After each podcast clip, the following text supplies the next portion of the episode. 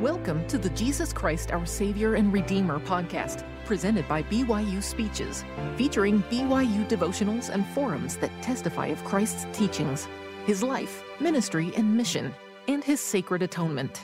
Be sure to check out our other podcasts by searching BYU Speeches wherever you get your podcasts or by visiting speeches.byu.edu slash podcasts. Thank you, President Wilkinson, who incidentally also came from Ogden. so did President McKay. It's a good place to come from.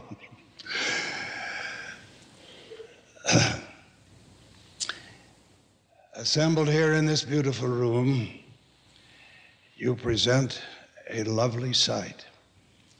the responsibility of addressing you humbles me. Brother Covey, inviting me to speak, suggested a subject. Brother Covey, I've, I've accepted your suggestion, and I shall proceed now with dispatch. Under the hands of President McKay, I was set apart an assistant to the Council of the Twelve and charged to be a special witness to the name of Christ in all the world. For a few minutes this morning, I want to be about the nature of my charge, the business of that charge. Will Mary, the mother of the babe Jesus, born in Bethlehem, please come to the stand? While she's coming, let me explain. I am pretending that you, under the sound of my voice, or another informal court of the people in which Jesus is on trial. Should I say on trial again?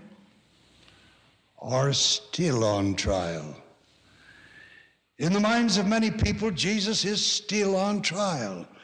Two thirds of this earth's inhabitants are non Christians. To them, he is not the Son of God. Among the skimpy Christian third are many who accept him merely as a great moralist, a great teacher, a great spiritual leader perhaps a prophet, but not the Son of God. On trial 2,000 years ago, Jesus said, I am the Son of God.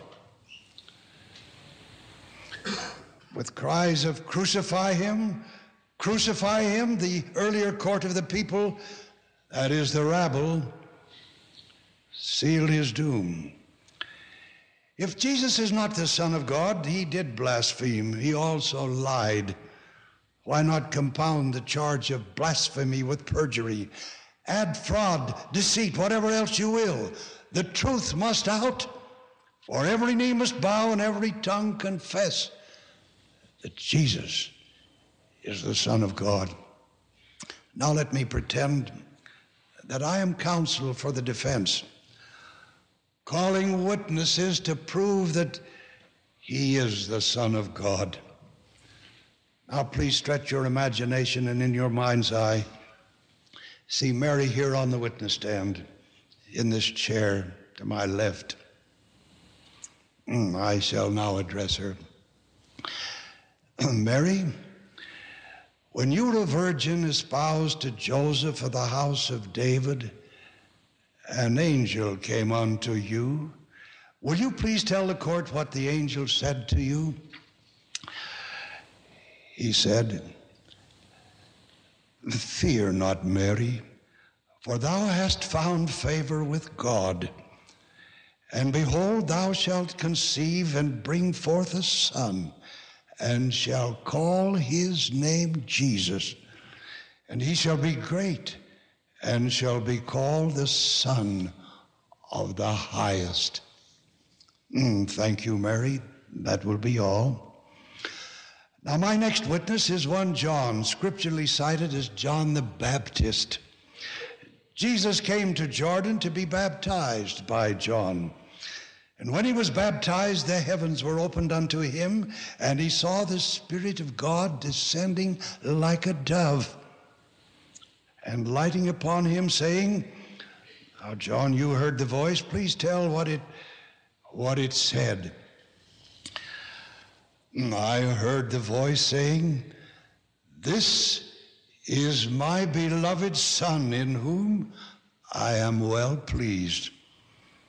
And I saw and bear record that this is the Son of God. Now, on his way to the witness chair is a man once who had his dwelling among the tombs, and no man could bind him, not even with chains. Neither could any man tame him. Unclean spirits possessed him, spirits which obviously were cast out of heaven with Lucifer, for they remembered Jesus. But when he, this wild man, saw Jesus afar off, he ran and worshiped him and cried with a loud voice and said, The witness will please stand up and repeat what you said. I said, what have I to do with thee, Jesus, thou Son of the Most High God? I adjure thee that thou torment me not. And Jesus said to him, Said to me, Come out of the man. And many devilish spirits besought him, saying, Send us into the swine, that we may enter into them. And he asked me, What is thy name? And I answered, saying, my name is Legion, for we are many. Mm, thank you, sir. You may step down. But before you leave, may I say to you and to this court that you are not the only person from whom Jesus mercifully freed evil spirits. Not many days before you received your great blessing, scribes came to Jesus from Jerusalem, saying, He hath Beelzebub and by the prince of the devils casteth he not out devils? And Jesus said to them, Can Satan cast out Satan? Now I have no deposition by those so, so freed of evil spirits to submit to the court. But will the court please permit me to submit as evidence this scriptural citation, which historically is a matter of record? I quote, and unclean spirits, when they saw Jesus, fell down before him and cried, saying, Thou art the Son of God. Nathanael, a friend of Jesus, may now come to the witness stand. It's rumored about that one Philip told you, Nathanael, about finding down in Nazareth the man that Moses and the prophets wrote about. Will you please confirm that rumor and relate your conversation with Philip? I said, Can any good thing come out of Nazareth? And Philip answered me and said, Come and see. So I went to see. And I saw Jesus, and I said to him, Rabbi, thou art the Son of God, thou art the King of Israel. Thank you, Nathanael. You're excused. Another very close friend of Jesus will now take the stand. Martha, will you please step up? Now, Martha suffered because Jesus arrived at her home too late to heal her brother Lazarus, who died and was laid away before Jesus arrived. Now tell us, Martha, what Jesus said upon when he did arrive. he said, I am the resurrection and the life. He that believeth on me, though he were dead, yet shall he live. And whosoever liveth and believeth on me shall never die. Believest thou this? And I saith unto him, Yea, Lord, I believe that thou art Christ, the Son of God, which should come unto the world. Then at the cave where Lazarus lay, he cried with a loud voice, Lazarus, come forth. And he that was dead, my brother, came forth. That will be all, Martha. You may step down. Now to be with him that he might send them forth to preach, Jesus chose and ordained 12 apostles. Three of these apostles, Peter, James, and John, were given a marvelous experience which made them very special witnesses of the Lord and in his day. And may I add, very special witnesses also this day in this court. Will the Apostle James be first? And will you please confine your testimony to that marvelous experience on the high mountain where Jesus, according to the record, was transfigured before you and John and Peter? You may delete reference to Moses and Elias, whom you saw there. Just tell what the voice said about Jesus. There was a cloud that overshadowed us and a voice came out of the cloud saying, This is my beloved Son, hear him. Mm, that will do, James. Step down. Now, will John, the beloved disciple, please come forward? And while he's coming, may I say that this witness wrote a book with the apparent intent of revealing Jesus to be the Christ, the Son of God. Hmm, am I right, John? Why did you write your book? I wrote that ye might believe that Jesus is the Christ, the Son of God, and that believing ye might have life through his name. Hmm, anything else you'd like to say, John? Only this. For God so loved the world that he gave his only begotten Son, that whosoever believeth in him should not perish, but have everlasting life. Thank you, Don, John. You may step down. The tall, rugged man now approaching the witness stand is the Apostle Peter, a man of action and few words. His testimony, like those of his associates James and John, deserves proud, profound consideration. When you hear him, you will agree, I'm sure. You may proceed, Peter. Need I say, be brief, please. Jesus once asked his disciples, saying, Whom do men say that I, the Son of Man, am? And they said, some say that thou art John the Baptist, some Elias, and others Jeremiah, or one of the prophets. But whom say ye that I am? And I, Simon Peter, answered and said, Thou art the Christ, the Son of the living God. Thank you, Peter. you are excused. My next witness came voluntarily, but on two reasonable conditions. The first, there must be no scoffing, no heckling, no hiss, hissing while he is in court. Upon my assurance that this that such conduct is beneath the dignity of this court, Mm, he consented to appear. Provided I would preface his appearance with a brief statement concerning his motive for betraying Jesus, whom he knew was the Son of God. Judas Iscariot not only knew Jesus to be the Christ, he also accepted him as the king of the Jews. He and the other apostles, too, expected to hold high places in the kingdom which they believed Jesus had come to establish. Hadn't Jesus trusted him with the disciples' money and honored him by making him his treasurer?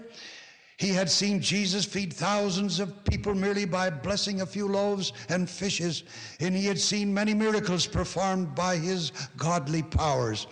Surely, by the mere wave of his hand, he could, and he was sure he would, rebuke anyone who tried to lay a hand on him. He could, by merely raising his voice, call down legions of angels to help him establish a kingdom for the Jews. But Jesus crossed him up when he humbly submitted to arrest. And Judas was beside himself. Frantically, over and over again, he must have cried, Why doesn't he show his might? The glee that he anticipated in a show of might turned suddenly to despair and gloom, a deep, smothering, murderous gloom. He had betrayed his king. Not only the king, but himself he had betrayed. It shouldn't have turned out this way. Because of his act, both died violently. Judas by his own hand, Jesus on a cross before he could wash the kiss of Judas from his cheek. Will the prison guards please bring Judas to the stand? Now, after Jesus had fed the multitude by blessing five loaves and two fishes, he constrained his disciples to get into a ship and to go before him unto the other side while he sent the multitude away. And he went up into a mountain to pray. The ship now in the midst of the sea tossed with the waves, and the wind was contrary. And in the fourth watch of the night, Jesus went unto them, the disciples in the ship, walking on the sea. They were troubled, saying, It is a spirit. And they cried out for fear. But straightway Jesus spake unto them, saying, Be of good cheer, it is I. Be not afraid. Peter, you will recall, climbed out of the ship and walked to Jesus, who stretched forth his hand and caught him. And when both he and Peter were safe in the ship, what did you say, Judas? I said, and all that were in the ship came and worshipped him, saying, Of a truth, thou art the Son of God. Thank you, Judas. Your guards will convey you, convey you safely to the prison. There will be no demonstrating as you leave. My next witness begged for the privilege of testifying. He said that he might have some peace of mind where he accorded the privilege. Will the centurion who assisted in the crucifixion of the Master as a matter of duty and who stood over against him and saw that he cried out and gave up the ghost, please step up and repeat what you said when the Lord did give up the ghost? I said, Truly, this man was the Son of God. Thank you, Centurion. May God grant you peace of mind. Now, to assist in the work of caring for the poor, the apostles chose one Stephen, a man full of faith and the Holy Ghost, who did many wonders and miracles. He fearlessly proclaimed Jesus to be the Son of God and before so doing, he was seized and brought before an angry council of rulers and scribes. And there the high priest turned to Stephen and asked, Are these things so? And Stephen knew that his life was in danger, and still he was not afraid. Turning to the rulers, he said, You stiff necked people, you resist, resist the Holy Spirit just as your fathers did. They killed God's prophets, and you killed Jesus Christ. The men were furious. They made threats, but despite the threats, Stephen paid no attention to them. To give him courage to face his enemies, God let him see into heaven. And what he said there, what he saw there, I have asked him to tell the court. I'll come forward, Stephen. Please describe what you saw and tell what you said to this court. Being full of the Holy Ghost, I looked steadfastly into heaven and saw the glory of God and Jesus standing on the right hand of God. And I said, Behold, I see the heavens opened and the Son of Man standing on the right hand of God. Before Stephen could say another word, the rulers seized him and dragged him outside the city gates and stoned him to death. He was the first man to be killed for testifying that Jesus was the Son of God. A man who held the cloaks of those who stoned Stephen is my next witness. Will he please come to the stand? State your name, please. Uh, my name is Saul. After my conversion, it was changed to Paul.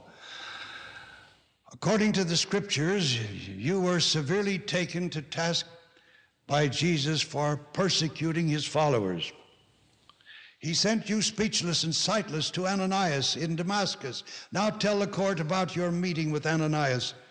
Reconstruct as nearly as you can your conversation with him. Ananias putting his hands on me, said, Brother Saul, the Lord, even Jesus, that appeared unto thee on the way as thou camest, hath sent me, that thou mightest receive thy sight and be filled with the Holy Ghost. And immediately there fell from my eyes, as it were, scales, and I received sight forthwith and arose and was baptized, and straightway preached Christ in the synagogues that he is the Son of God. Thank you, Paul. that will be all. From another quarter, I bring one more ancient witness. Time will only permit one. This witness is Nephi, an apostle of the Lord on the American continent among the Nephites and the Lamanites. Nephi, like the apostle John, wrote a book to show that Jesus was the Son of God. He witnessed the appearance of our Lord on the Western Hemisphere after his resurrection, and he will now give a brief recital of that wonderful event. Mm, I heard a voice as if it came out of heaven. It was not a harsh voice, neither was it a loud voice, and it said, Behold, my beloved Son, in whom I have glorified my name, hear ye him.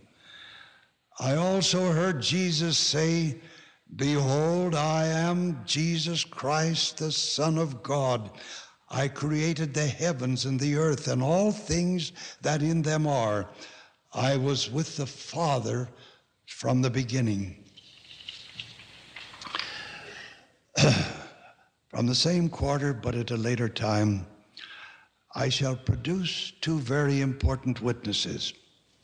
Sidney Rigdon, will you be first and will you please relate the marvelous experience you had on February the 16th, 1832? Proceed, please, quickly. While we were doing the work of translation, the Lord touched the eyes of our understandings, and they were opened, and we beheld the glory of the Son on the right hand of the Father. We saw him even on the right hand of God, and we heard the voice bearing record that he is the only begotten of the Father. Mm, that will do, Mr. Rigdon. Now, will he who shared this marvelous experience with you please come to the stand? It is with great pleasure that I present to the court the great American prophet Joseph Smith, who went to the Lord in prayer and asked, President Smith, this is your story. Please take over. And my object in going to inquire of the Lord was to to know which of all the sects was right. I kneeled down and began to offer up the desires of my heart to God. And I saw a pillar of light exactly over my head. And when the light rested upon me, I saw two personages whose brightness and glory defy all description. One of them spake unto me and said, pointing to the other, This is my beloved Son hear him. Mm, that will be all, President Smith. Now, if you'll step down, I will call to the witness chair a man who does not believe that Christ is the Son of God. Will he, in the robes of the great high priest, please come forward? Now, my purpose in subpoenaing this witness is to establish for the record a fact pertinent to this hearing, namely that Jesus himself said he was the Son of God. It's common knowledge that in the earlier trial he so confessed and was found guilty of blasphemy and was put to death, all because he said, I am the Son of God. That trial was informal, irregular, and illegal in many respects. The defendant was given no time to secure witnesses. Surely some among the thousands that he fed by blessing a few loaves and fishes would have come to testify in his defense. One of at least of the one at least of the ten lepers he had cleansed would have come to his aid. Those and a score of others whom he had blessed by the power of God would have similarly testified had they been summoned, but they slept while he was tried, unaware of his arrest and trial. Jesus deserves another trial, a fair trial. He deserves a trial in the minds of every living soul. In absentia, he is on trial in this informal court of the people, and Caiaphas, the great high priest, is now sitting in the witness stand, ready to testify. His testimony, as I said, is needed merely to get the hearing, get into this hearing the undisputed fact that Jesus said he was the Son of God. The testimony of my other witnesses is of little avail if Jesus ever denied or refused to admit that he was the Son of God. And he never did. Caiaphas, you presided at the Sanhedrin trial 2,000 years ago. Please tell this court what you said to Jesus at that trial and what he said in reply. I said, Tell us whether thou be Christ, the Son of God. And he replied, I am the Son of God. Thank you, Caiaphas. Mm, your testimony is appreciated. With the permission of the court, I would like now to bear my humble witness to whom it may concern. And may it concern men everywhere. Unlike the prophet Joseph, I have had, I've never had the heavens open to me nor have I in this mortal sphere ever physically walked and talked to Jesus. Yet I know that he is Christ, the Son of God, and I know this because of the ministration of the Holy Ghost unto me. And you, members of the jury, also, members of the Church of Jesus Christ of Latter day Saints also know that Jesus Christ is the Son of God because of the ministrations of the Holy Ghost unto you. Emerging from the water after baptism, you too became recipients of the Holy Ghost, and under the hands of men who held the holy priesthood, who charged you in the name of Jesus Christ, saying, Receive the Holy Ghost. And by the power of the Holy Ghost, ye may know the truth of all things the Holy Ghost, whom the Father will send in my name, he shall teach you all things and bring all things to your remembrance whatsoever I have said unto you. He shall testify of me. And he has testified to each of you. I'm sure he has, so please add your testimony and your witness to those you've heard this day. Now, if it please the court, I rest my case. I have called 15 witnesses to this stand. 12, a full modern jury came to corroborate testimonies contained in this record, the Holy Bible. One came to confirm testimonies recorded in the history of the early inhabitants of this hemisphere, the Book of Mormon. And one came to repeat testimonies published in this sacred book, the Doctrine and Covenants, included in this cover. And one came to repeat the testimony published in the of Great price also under that cover. It may be that some of you feel inclined to disqualify some of my witnesses, imputing their testimonies to be mere hearsay and thereby challenging their competency to testify. But suppose, if you please, that the witnesses had actually and personally responded to my summons and that they had factually rather than fancifully stood here upon the stand would you dare then to raise the question of competency? Would you even dare suspect as you saw them approach the stand that they would repudiate the testimonies you've heard this day? It is not impossible that someday, somewhere in a higher court than this, these witnesses may so testify if other courts of the people, like the earlier court 2,000 years ago, continue to find him guilty of blasphemy in early Israel, Moses established under God a law of witnesses, namely, in the mouth of two or three witnesses shall every word be established. This became the Jewish law in the days of our Lord. The early common law of England, after which our law is patterned, required 12 witnesses to the fact, also 12 jurors to the fact. And these jurors are supposed to know, we're supposed to know something about the case. I've given you 15 witnesses. If you accept them also as jurors, the verdict is plain Jesus Christ is the Son of God. Now, one of three decisions each of you must make. You may follow the example of Jesus and reject him, and thereby, as the Apostle Paul said, crucify unto ourselves afresh the Son of God. The Jews made that decision. They said, His blood be upon us and on our children. And so it has been, and so it will be upon you if you reject him. What the Jews did, they did in ignorance. And Jesus said upon the cross, Father, forgive them, for they know not what they do. The Jews didn't really understand what they were doing when they put to death the Savior of the world. Pilate didn't know that the young carpenter standing before him was in very deed the great Jehovah who had created the earth, the very Son of God. But what you do will not be done in ignorance. Secondly, you may profess to be neutral and believe neither one thing or the other. But my friends, that is impossible. There is no middle ground. He either is the Son of God or he is not the Son of God. either we either accept him by design or we reject him by default. For when we fail to decide a question one way, we automatically decide it the other way. He that is not with me is against me. And the third course is that you may accept him as the Son of God.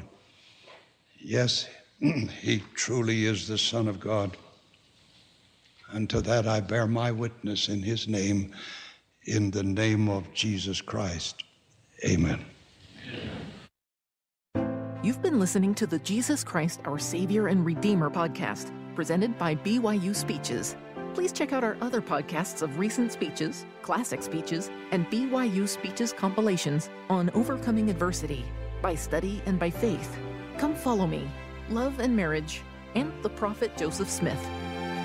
Go to speeches.byu.edu and click on podcasts for more information.